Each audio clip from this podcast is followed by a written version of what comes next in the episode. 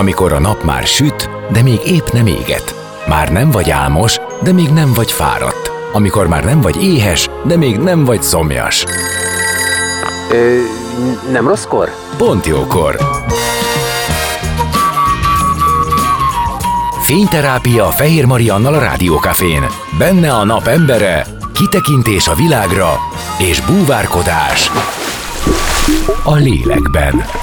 Minden hétköznap délelőtt 10-től délig. Pont jókor! Szép napot mindenkinek! Most jön majd a napembere, aki vértes Luca kutyatenyésztő. Október 28-án ugyanis egy hiánypótló eseményt rendeznek méghozzá Dogs konferenciát. A kutyások konferenciája, ahol mindenről szó lesz, ami ma felvetődhet az emberben a kutyatartás kapcsán. Luca előadása a kistet, kistestű vadászkutyák a városban címet viseli, aminek egy kis előzetese lesz hallható itt nálunk, de arra is kitérünk, hogy őt mi fogta meg 13 éves korában annyira a kutyákban, hogy szinte az egész életét nekik szentelte. Zene után már is kezdünk, maradjatok ti is! A napembere. Most jöjjön valaki, aki tényleg valaki.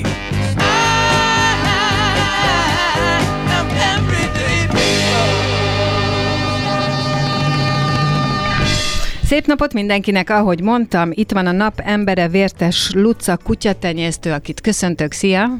Szia, üdvözlöm a hallgatókat is. És ugye mondtam, hogy október 28-án rendezik a DOX konferenciát, és ennek kapcsán vagy itt, de egyébként is azt állítottam, hogy meg fogjuk tudni, hogy mi az, amitől te 13 éves korod óta tulajdonképp a kutyákban leled örömödet. És most nyilván ennek, ez egy nem, tehát nem álkérdés, tudjuk, hogy nagyon lehet szeretni a kutyákat, kutyákat, de az egy dolog, hogy szeretem, és kutyatartó vagyok, és, és mindig van mellettem kutya, és élem is ezt az életmódot, meg más az, hogy nekik szentelek mindent. Igen, ez egy érdekes kérdés, mert uh, nyilván én is úgy kezdtem a kutyázást 13 évesen, mint, mint mindenki, aki egyszer csak azt az ellenállhatatlan vágyat érzi, hogy De te kaptál? kutyát szeretne. Ö, én Vagy nagy nehezen kaptam. Mert tudod, az, van az, aki hazaállít velem? Meg... Ö, én előtte sokféle állattal hazaállítottam. Kismacskával, kisrigóval, sünivel, uh-huh. mindenfélével. Ö, de megszerettem a szomszédházban lakó uszkárt, és őt sétáltattam szabadidőmben, és ebből jött aztán az az érzés, hogy nekem kell egy kutya. De persze nem szerettek volna, anyukám nem szeretett volna kutyát, úgyhogy nagyon-nagyon sokat kellett dolgoznom érte a meggyőzésem.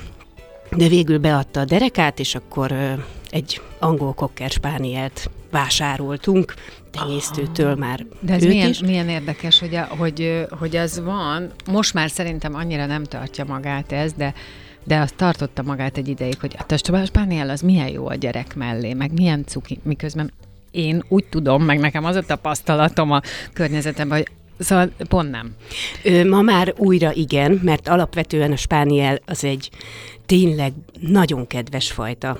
Akkor, amikor én spánielhez jutottam, ez ugye 1998-ban volt, akkor nagyon nagy divat volt a spániel, és nagyon sok volt közöttük az agresszív és Igen. Akkor ez egy kezelhetetlen. volt? Hát ezt így, ezt a szót én nem használnám, és nem használom, de egy hibás tenyésztői koncepció eredménye volt, hogy olyan kutyákat használtak a tenyésztésben, akik akik ö, Örökítették. problémásak voltak. Ma már nem igaz ez. Tehát, Csak a környezetemben emlékszem, hogy három barátnőm kapott spániát, akit aztán rövid időn belül el kellett távolítani, mert tényleg agresszívek voltak. I- igen, de, de nem kéne. A spániel egy nem egy agresszív fajta, tehát hogy alapvetően Na, ezt mondjuk jó tudni. Meg Egy az is, hogy akkor ez egy, vá- kutya. de úgyis, mivel tenyésztő vagy, úgyis kitérünk majd ezekre, hogy mik azok a, a dolgok, amikre figyelni kell. Na szóval, hogy akkor lett egy spanid. lett egy spániel, és én 13 évesen teljes melbedobással gazdi lettem, tehát ez nem úgy ment, hogy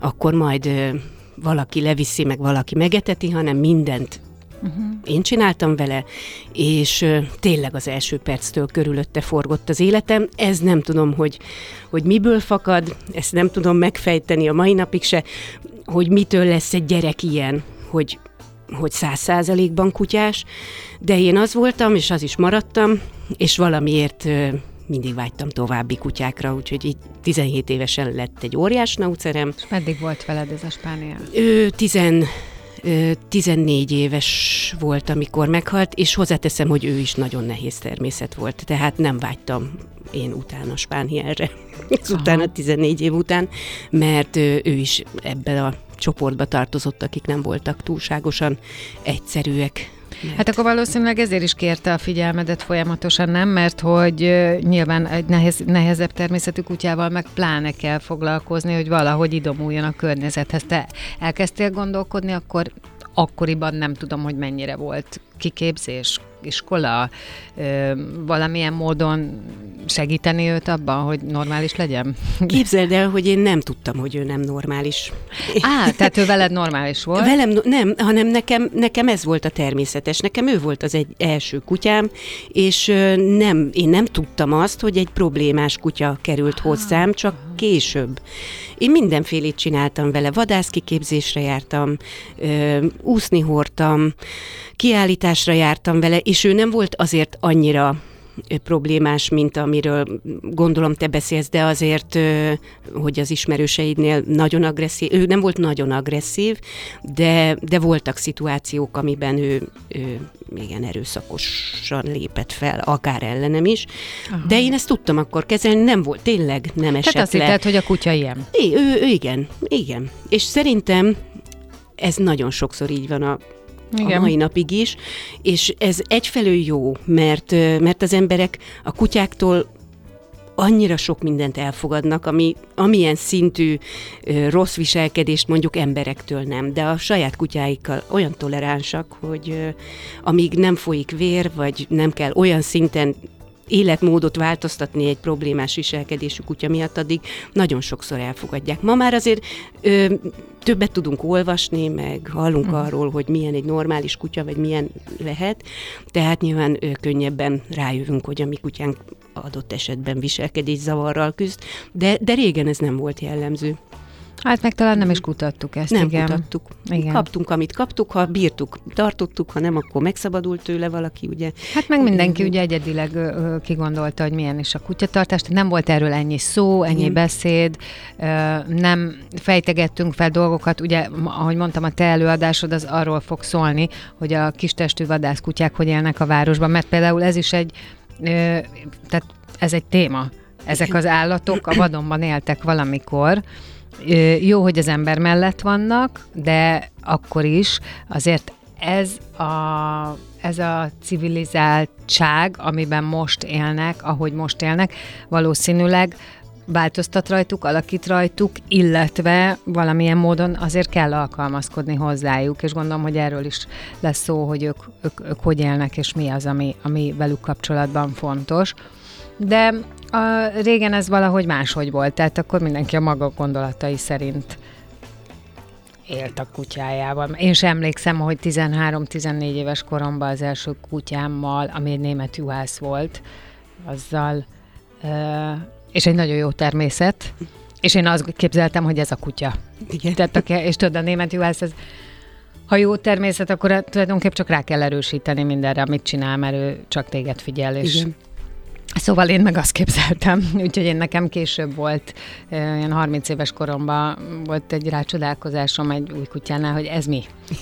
De akkor már, akkor már volt ennek divatja, hogy elmegyünk és keressük a megoldásokat. Na de, most viszont tacsiaid vannak, illetve... Búza terrier, Irish Soft Coated Wheaten Terrier. Fogalmam sincs melyik az. Nagyon ritka itt Magyarországon, de amúgy sem egy népszerű fajta, inkább a skandináv országokban, és az egy, a... És mindenki a múltja az élete? A búzaterierek úgynevezett farmkutyák, tehát nincsen kifejezett specializációjuk munka tekintetében, hanem egy ember mellett élő és őt segítő ö, fajtaként alakult ki. Tehát ő kapcsolódó. Kapcsolódó, és segített akár terelésben, akár rákcsálóírtásban, akár vadászban, vadászatban, és, ö, és jelzőkutyaként funkcionál. Fregoli kutya, tehát ahol szükség van rá, ott. Igen. De akkor neki a központ az ember. Igen. Na, az jó, mert akkor azt gondolom, hogy ő ugye kötődő.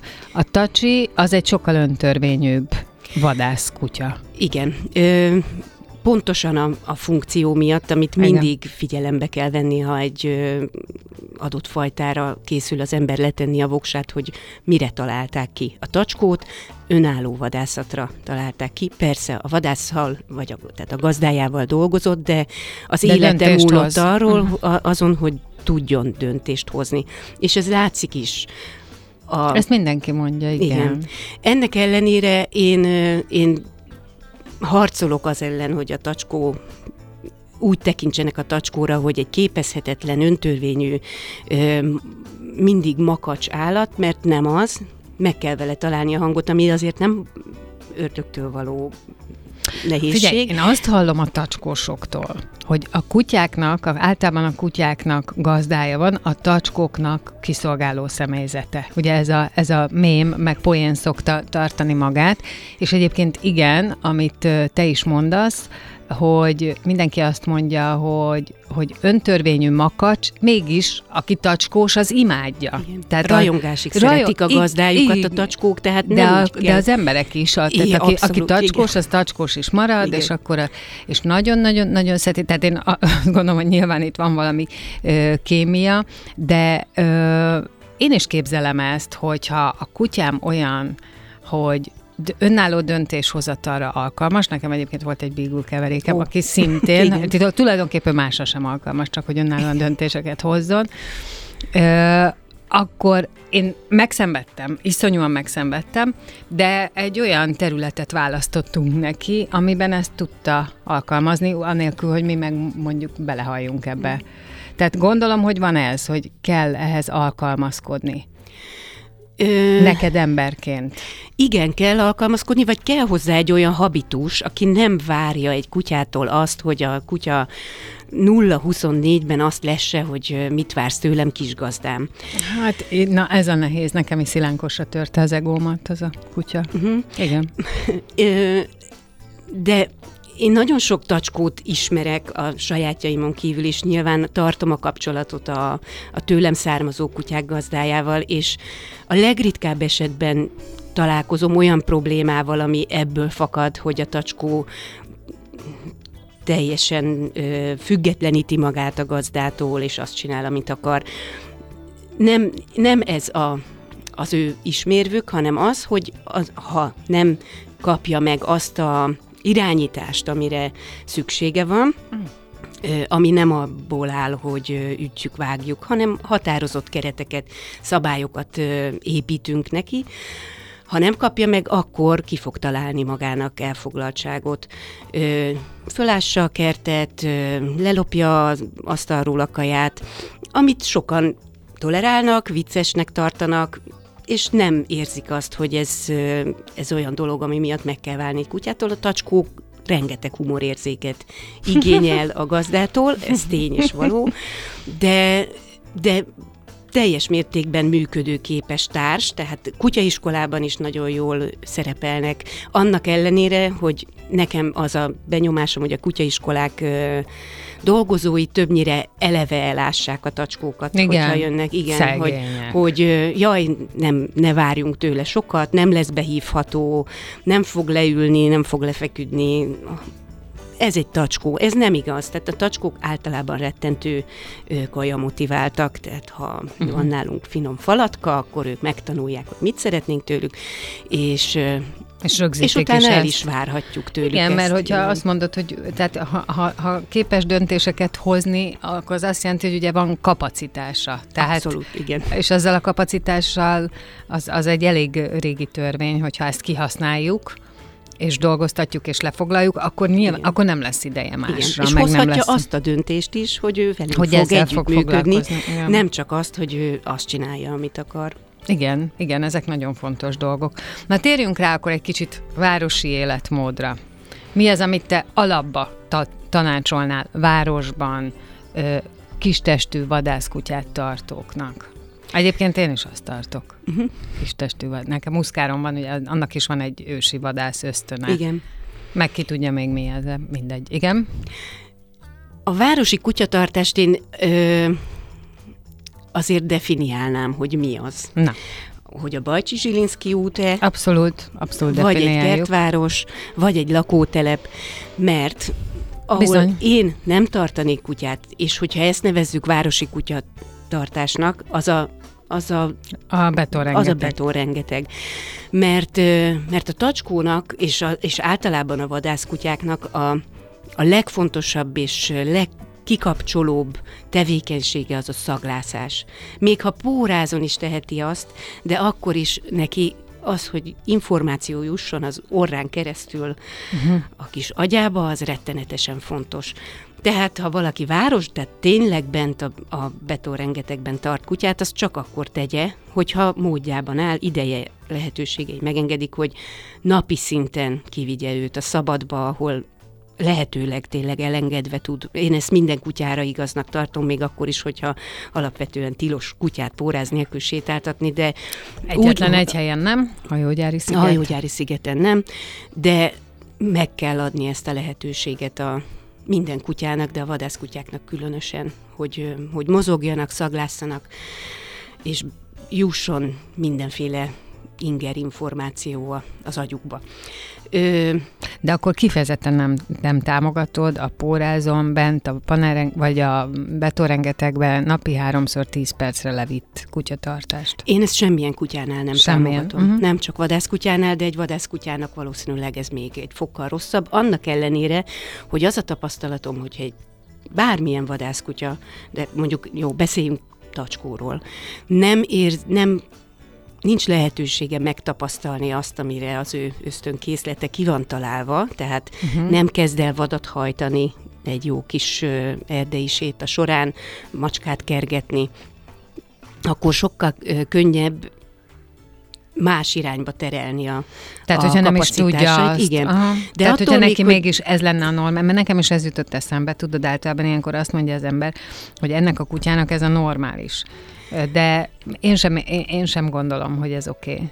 Igen. Mert hogy igen, Mert ez, ez azt jelenti, hogy az életmódja abszolút nincs kielégítve. Lehet, hogy ki van neki találva valami, amiről azt képzeljük, hogy jó neki, mert a gazdához közel van, és tényleg a kutyáknak ez a Ez a fontos, ez a leg, ez, tényleg ez a legfontosabb, de attól még ö, valamit, ami, ami, ami hozzá, hozzá tartozik, ezt nem ismeri, ez szerintem sem jó. Igen, és kialakulhatnak ilyenkor pótcselekvések, amit már sokkal nehezebb kezelni, mint hogyha eleve egy, már egy kölyök kutyának adunk lehetőséget arra, hogy az ösztöneit kiélje, és adhatunk neki olyan feladatokat, ami nem kapcsolódik a vadászathoz, de akármilyen ö, kutyásport, jó nyilván a tacskónak azért ö, korlátozottabb a le, korlátozottabbak a lehetőség kutyásportok terén. Mi az, De ami neki jól áll? Például a húpersz egy remek sport, ami egy olyan akadály kerülgetős, Kerülgetős, nem feladat, ahol nem kell ugrabugrálni, a gazda távirányítja a kutyát, rettentő lelkesek tudnak lenni, de ismerek egilitiző tacskót is, ö, nyilván fel kell készíteni egy tacskó izomzatát arra, Mhm, hogy, igen. hogy erre képes legyen, és nem akkor átugrik, mint egy border collie, hanem az ő testméretéhez megfelelő akadályt.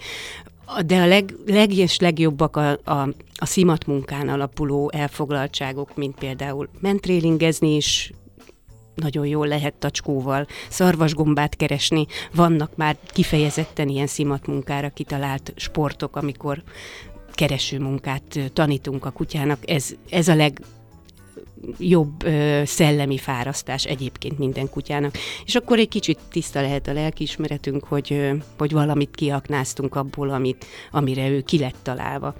Ma egyébként már egyre népszerűbb a tacskó ö, hobbi szinten ö, olyan célokra való használata, amire kitalálták, lásd vércsapázás. Ezt mi magunk is az Egyesületnél támogatjuk és Mit szervezünk.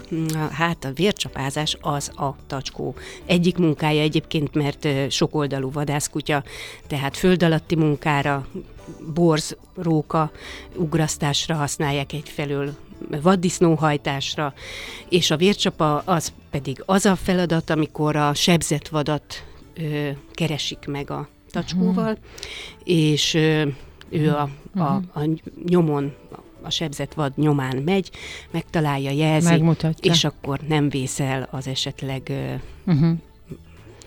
távozó vad. Értem. Értem. Na de hogy akkor ezt ö, erre vannak külön tréningek. Igen. Ö, a, hát a törzskönyves tacskóknak van lehetőségük munkavizsgát tenni, vércsapa munkavizsgát. Á, tehát ez ennyire kötött? Igen, nem kötelező, tehát a, a törzskönyvezéshez nem, vagy a tenyésztésbe vonáshoz nem kötelező a munkavizsga megléte a tacskóknál, viszont eh, ahhoz, hogy egy eh, kiskutya prémium törzskönyvet kapjon, amit rá pecsételnek, hogy ő prémium törzskönyves, ahhoz kell a munkavizsga a szülőknek, ö, és valamilyen sampion, tehát szépség, küllem sampion eredmény. De mivel hogyha erre lehetőség van, hogy erre gyakoroljon a gazdi a kutyájával, tehát szerez vért meg valamilyen vadalkatrészt, akkor le fog tudni munkavizsgázni, és már a gyakorlás során az a tapasztalat, hogy azok a gazdik, akiknek ehhez semmi közük nem volt mindez idáig, és azt gondolták, hogy, hogy teljesen jó úgy tartani a kutyát, ahogy, és ez így is van, de valami eufórikus élményt élnek át, amikor azt látják, hogy a kutyájuk azt csinálja, amire ki van találva, és az addig lakásban kanapén heverésző kutya a, az elhúzott szarvasláb nyomán teljes extázisba esve keres és koncentrál. Szóval ez is egy lehetőség, nyilván nem ez a legegyszerűbb módja a tacskók lefárasztásának. A városi kutyát városi kivisszük kutyán, egy kicsit igen, vércsapázni, igen, igen, nem biztos, hát hogy mint igen. ahogy az én mélyhűtőmben is van szarvasláb, meg egy kis marhavér, tehát hogy nyilván ez nem elvárás, de, de van rá lehetőség, és például ez akkor az, amire ő ki van találva, azt csinálhatja. Oké, okay, akkor egyen legyünk szoftabbak. Okay. Ma jó, tehát akkor maradjunk a, a jó lakótelep, megbeszéltük a beton, rengeteg, az nem, az nem, az nem annyira oké, okay, de maradjunk akkor azoknál a városi kutyáknál, akiknek van lehetőségük úgy zöldbe lenni, de mi az, amit te egyébként tenyésztőként, amikor egy kutyát odaadsz, mit mondasz, milyen életmód, és most tényleg koncentrálhatunk a, a tacskokra, hogy mi az az életmód, mennyi, hogy etessék, állategészségügy, szabadidő, mennyi, ami napi minimum, amit foglalkozni kell vele, hogyan kell hagyni őt pihenni. Ugye vannak kutyák, akik teljesen a gazdájukra csavarodva, mm, tehát az a pihenés neki, ha ott van közeledben, van, akit békén kell hagyni. Milyenek ők? Ö, nagyon érdekes a kérdés, mert, mert én nem szoktam erre vonatkozó utasításokat adni a, a, a leendő gazdiknak. Akarod, összeírhatjuk is most. Re, jó, rengetegféle verzió az, ami megfelel a, a, a tacskónak. Ezt én magam is ö, tudom bizonyítani, hogy a tacskónak közös, gazdával közös elfoglaltságnak tökéletes tud lenni a kanapén heverés uh-huh, együtt uh-huh. órákon át. Tehát én magam is, amikor nincs lehetőségem, vagy éppen időm ö, hatalmas sétát tenni, egyénileg foglalkozni a kutyákkal, akkor azt mondom, hogy oké, okay, akkor most befekszem közéjük, és ők ezzel nagyon boldogok tudnak lenni, mindenki rám csavarodik, ahogy mondtad, és alszunk. Hányan vannak? Tacskó. Ö, heten vannak most. Azt. Uh-huh. Igen. Igen. Ezen kívül én, én azt gondolom, hogy azok a kutyák, akik kertben laknak, tehát van egy tisztességes méretű kertjük, amit tudnak használni futkosásra, madarak kergetésére, házőrzésre, mert azért a tacskók nagyon komoly energiákat fektetnek abba, hogy távol tartsák az utca, utcán járókelőket a kerítéstől, tehát ez is egy rettentő fontos hobbiuk a házőrzés. Néhány kivételtől eltekintve, de többnyire azért ők ezt nagyon szeretik én magam sem ö, viszem ki a kutyáimat. Kertesházban lakunk, ö, egynél többször egy nap, néha kétszer. De, de egyszer, de egyszer kiviszem, és akkor egy órát ők szabadon egy Na, mezőn ez, ez, egy, ez egy fontos dolog, mert ugye sokan képzelik, hogy a kertes házban való kutyatartás, és a kert az, az, az, az kiváltja a sétát. Igen. De, de ezt sokszor mondjuk, hogy nem. Nem, nem. Nagyon a, nem. És, e, és abban a pillanatban, hogyha ha valaki, aki azt gondolja, hogy a kert elég egy kutyának, ha csak egyszer kiviszi, egy mezőre, és feltételezzük, hogy el tudja engedni, és vissza tudja hívni, tehát, hogy nem az lesz a vége ennek, ami egyébként mm. borítékolható, mondjuk, hogyha egy két éves kutyát, aki soha nem volt elengedve, eleresztünk a mezőn, hogy az elszalad a fenébe, mm. és mivel nem tudja, hogy hova megy és mit csinál, meg nem is ismeri azt, hogy egy bizonyos távolságból már jó lenne visszafordulni, ezért ez nem biztonságos. Tehát ezt érdemes kicsikorban elkezdeni, amikor egy kölyök kutya még Hát ez is egy együtt töltött sehova. idő, tehát ez is egy nagyon fontos De dolog. ha ezt látjuk, hogy mi történik egy kutyával, akit, akit hagyunk, hogy a természetben létezzen, akkor mindjárt nem gondoljuk azt, hogy elég neki a kert. Hát igen, meg én azt gondolom kutyásként, én pontosan azért tartok, mert én imádom nézni, ahogy ő Én a is. természetben létezik. Igen. Tehát egyáltalán nem az a kedvenc szórakozásom, hogy reggel leviszem pórázon és megyünk egy Igen. kört, hanem az, amikor kimegyünk a szigetre, és látom, hogy ő azt hogy élvezi. Igen, pont, én pontosan ugyanezt gondolom, hogy nekem De az egy olyan feltöltődés. azt én nem is akarnám csak. Tehát, hogy a, a, a, abban én nem, nem, Nem, én sem. tehát az nem, az nem poén nekem. Nem. Na jó, oké, okay. zene, és jövünk vissza, folytatjuk a beszélgetést. A napembere. Most jöjjön valaki, aki tényleg valaki.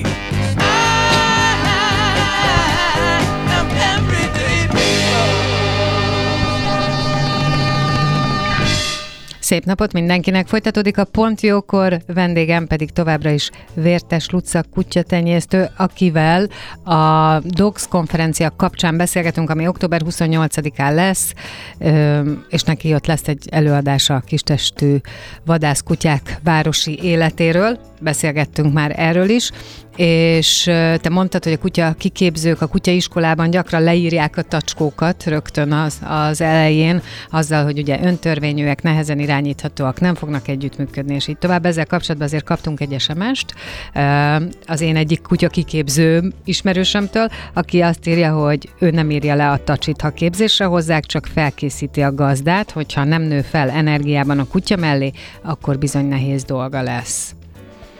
Ez így van, és örülök neki, hogyha ha nem mindenki képzőt, bár nyilván nem is gondoltam, hogy mindenki képző ö, leírja őket, ez így van, fel kell kötni a gatyát, De azért az jó, hogyha ezt akkor közlik a gazdával, mert ha már akkor tudja, hogy és sok mire más számítson. fajtára is igaz ez természetesen, tehát hogy nem, nem a tacskó a legnehezebb ö, ügy.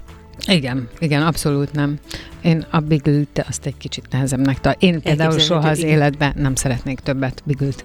De, de ö, most én rámennék erre a kutya tenyésztésre, Először is tegyünk már különbséget a tenyésztés és szaporítás között. Most már nagyon hosszú évek óta folyamatos, és szerintem egyre több teret kap az, hogy mindenki arra kéri az embereket, akik kutyát szeretnének, hogy szaporítótól ne. Mert hogy egyrészt ezzel tehát ne tartsuk fent ezt a, ezt a foglalkozáskört, hogy szaporítás. Másik oldalról pedig szaporított kutyával együtt élni sok szempontból nagyon nehéz lehet. Egyébként én az én kutyámra is, aki egy befogadott kutya, erre tippelek, hogy az vannak olyan idegrendszeri, meg voltak kezdetben olyan egészségügyi problémái, ami, ami azért embert próbáló, és ez valószínűleg adódik abból, hogy nem megfelelő körülmények közül jön. Na de, mi az, amire nagyon figyelni kell?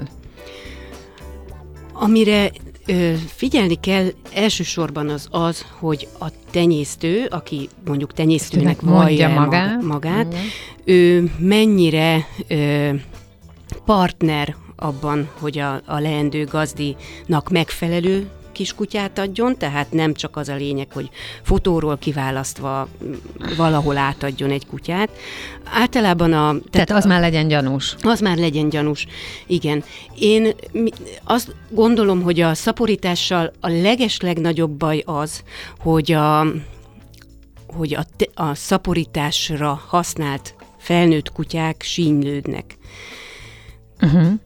Rettenetes életkörülmények között élnek, és azért, hogy mi aztán egy szépen kimosott ö, kis habcsókot hazavigyünk, amit a képről kiválasztottunk, és a Tesco parkolóban átadtak, és nem volt nagyon drága, uh-huh. és utána ő neki mi nagyon szép, boldog életet biztosítunk, de ezért több generációnyi kutya sínlődött és szenvedett, és ezt nem szabad figyelmen kívül hagyni. Oké, okay, mondjuk el, mi ez a sínlődés, szenvedés, mert ezt sem tudjuk szerintem, amíg nem halljuk, hogy Igen. ezek, ezek az állatok ilyen kvázi szülőgépnek vannak használva. Igen, szülőgépnek vannak használva, semmilyen ö, igényük nincs kielégítve azon kívül, hogy ö, kapnak enni. Nincsenek tisztán tartva, a Kicsi helyen. nagyon picike helyen élnek, és ott piszkítanak maguk alá, és ragad bele a szőrükbe, és betegek lesznek, és a kutya egy társas lény. Mindenki, aki együtt él egy kutyával, tudja, hogy a kutyának mire van igénye ö, szociálisan. Kutyatársaságra, de leginkább a, a, a gazdájával való harmonikus kapcsolatra. Az, a szaporítók kutyái ezt egyáltalán nem kapják meg. Ö, és hát a, tényleg a, a fizikai bántalmazásig akár elmehetünk, mert ez már fizikai bántalmazás, ha egy kutya nem él. Tehát olyan picike helyen él, ahol, ahol semmi mozgásigényét nem tudja kielégíteni. Ö, rettentő sok fokozata van nyilván, amikor felszámolnak ilyen szaporító telepeket, akkor kikerülnek képek ö, borzalmas körülmények között ilyen ládákban, ketrecekben élő kutyákról. Ez nyilván a, az egyik véglet, de rengeteg fokozata van egész a szaporításnak és a tenyésztésbe, ahogy átmegy, ez nem egy, el, egy határozott vonal, hogy hol végződik a szaporítás és hol kezdődik a tenyésztés, mert azok a kritériumok, amiket ö, próbálunk felállítani egy tenyésztővel szembe, hogy törzskönyvet ad például a kutyához, ez nem elegendő. Törzskönyvezni bárki tud, senki nem ellenőrzi, hogy a törzskönyvezett ö, kutyakölyköknek a szülei hogy éltek, hogy ők rendelkeznek-e bármilyen egészségügyi szűréssel, hogy hogy hányszor szültek egy uh-huh. élet során, bár ezt általában a fajta gondozó klubok megszabják, de ez nem egy alacsony szám önmagában sem, amennyiben megszabják a fajta gondozó klubok általában, hogy hányszor szülhet egy kutya életében. Ö, megvan szabva, hogy mikor kezdhet mikor vonható tenyésztésbe, és mikor fejezheti be, de hogy közte mi történik, az, az, az rá van bízva sokszor a, a, az úgynevezett tenyésztőre. Tehát a törzskönyv nem garancia semmire. Ö, én azt gondolom, hogy egy, egy tenyésztő, tehát aki tényleg tenyészt, az nem azért tenyészt, hogy eladja a kiskutyákat jó sok pénzért, hanem a tenyésztés önmagában egy fajta nemesítő uh-huh. folyamat. Tehát mindig az, az kell, hogy legyen a cél, hogy a következő generáció az legalább olyan jó minőségű legyen, bár ez nagyon csúnya szó így a kis társainkkal kapcsolatban, mint a, a szülei, de inkább még jobb. És ez sok szempontot kell figyelembe venni, a a standardet, amiben, amiben le van írva, hogy hogy kell kinéznie az adott fajtának, a funkciót, amire ki van találva az az adott fajta, és az egészség a harmadik szempont, ami azt nyilván mindenki hallja, hogy a tenyésztett kutyák túl vannak szaporítva, és sokkal több egészségügyi problémával bírnak, mint keveréktársaik, amit én cáfolok. Tehát egy tisztességes, etikus tenyésztésből származó kutya nem betegesebb, sőt, mint mm. egy, egy keverékkutya, és hogyha valaki beül mondjuk egy rendelési időre, egy állatorvosi rendelőbe, nem, nem azt fogja látni, hogy ott ülnek a pedigrés kutyák sorba, és semmi más nem jön be. Tehát a betegséget, egészséget nyilván senki nem tud garantálni, semmilyen tenyésztő egy életen át tartó egészséget, de azt, hogy a, a fajtára adott jellemző. esetben jellemző, genetikailag szűrhető betegségeket megpróbálja kikerülni, azzal, hogy szűrt szülőkkel tenyészt, és egyébként pedig a józanésszel mérhető módon egészséges kutyákkal tenyészt, és itt beszélhetünk akár az idegrendszerről is, mert ugye azzal városi kutyatartók különösen ö, gyakran szembesülnek, hiszen a városi élet az egy, az egy inger áradat egy kis kutyának. Ha ott az idegrendszerrel problémák vannak, érzékenyebb a kelleténél, akkor ez egy olyan megterhelés lesz annak a kutyának, hogy ö, azzal borzasztó nehéz lesz együtt élni a kutyának is, és a gazdájának is. Tehát ha ezeket egy felvállalja és odafigyel rá egy tenyésztő, akkor, akkor gondolom azt, hogy ő valójában tenyésztő. Ez ugye nagyon nehéz egy laikusnak, aki most úgy dönt, hogy vesz egy kutyát, hogy ezt le, felmérje. Ezért én, mint tenyésztő, nagy örömmel látok mindenkit, aki gondolkozik azon, nem arról beszélek, hogy tőlem szeretne kiskutyát, hanem gondolkozik azon, hogy mondjuk szálkásszőrű tacskót vegyen, vagy búzaterihert vegyen, hogy jöjjön el, mielőtt bármilyen formában elköteleződne. Beszélgessünk, ismerje meg ő is a, a kutyáimat, hogy hogy élnek, hogy hol élnek, és én is szeretném megismerni a leendő gazdit, mert a, egy felelős tenyésztőnek a, a gazdiaival hosszú távú kapcsolata lesz. Azért, mert rendelkezésre fog állni, amikor uh-huh, kérdés uh-huh. van. Tehát akkor ő elérhető kell. Igen, Igen, mert ugye a szaporítóknál ezt is mondják, hogy aztán utána egyszer csak már nem kapcsolható az a telefon, nincs is az az e-mail cím, amikor felmerülne bármilyen Igen. kérdés. Igen. Tehát egy tenyésztőnek annak elérhetőnek kell lennie, és esetleg kell tudnia válaszolni bizonyos kérdésekre. Igen, hogyha... és, uh-huh. és a lehetőségeikhez képest minden segítséget megad a tőle származó kölyökkel felmerülő kapcsolat, ö, problémákkal kapcsolatban. Hogyan választódik ki, hogy melyik kutyákat pároztatjátok? De nagyon jól kell tudni törzskönyvet olvasni, uh-huh.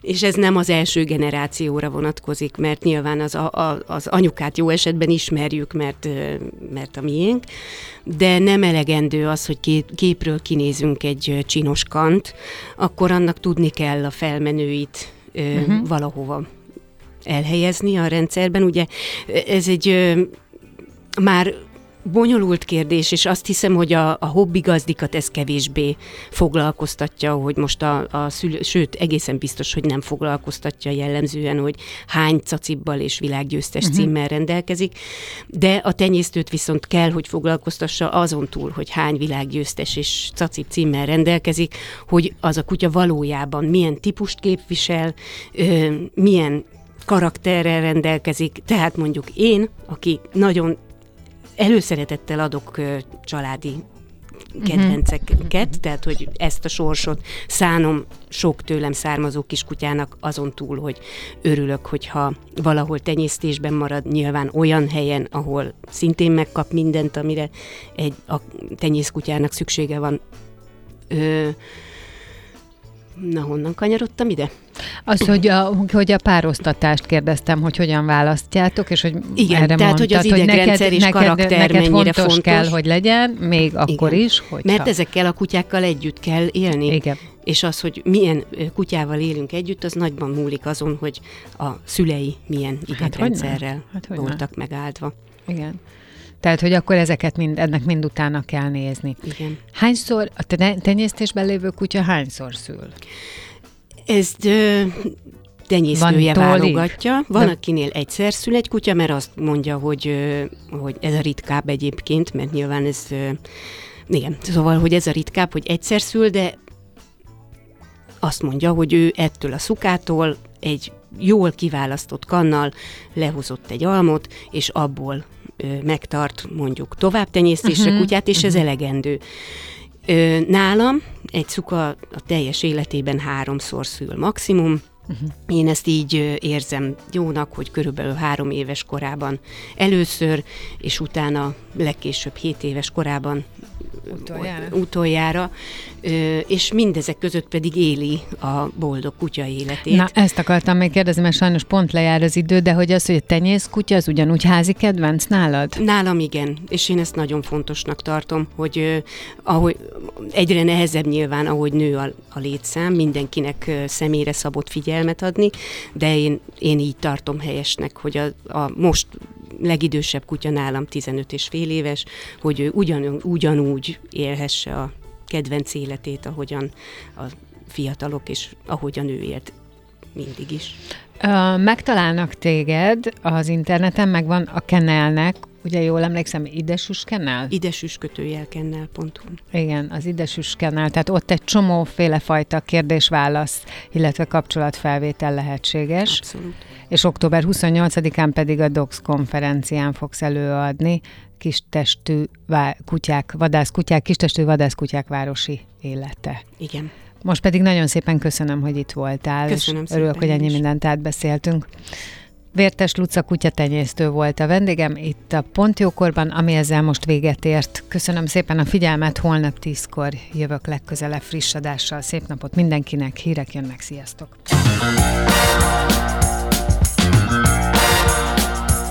dél van. Pont jókor, azaz most ér véget Fehér Maria műsora, de minden hétköznap tízkor gyertek, a cipőt sem kell levennetek, csak ha akarjátok.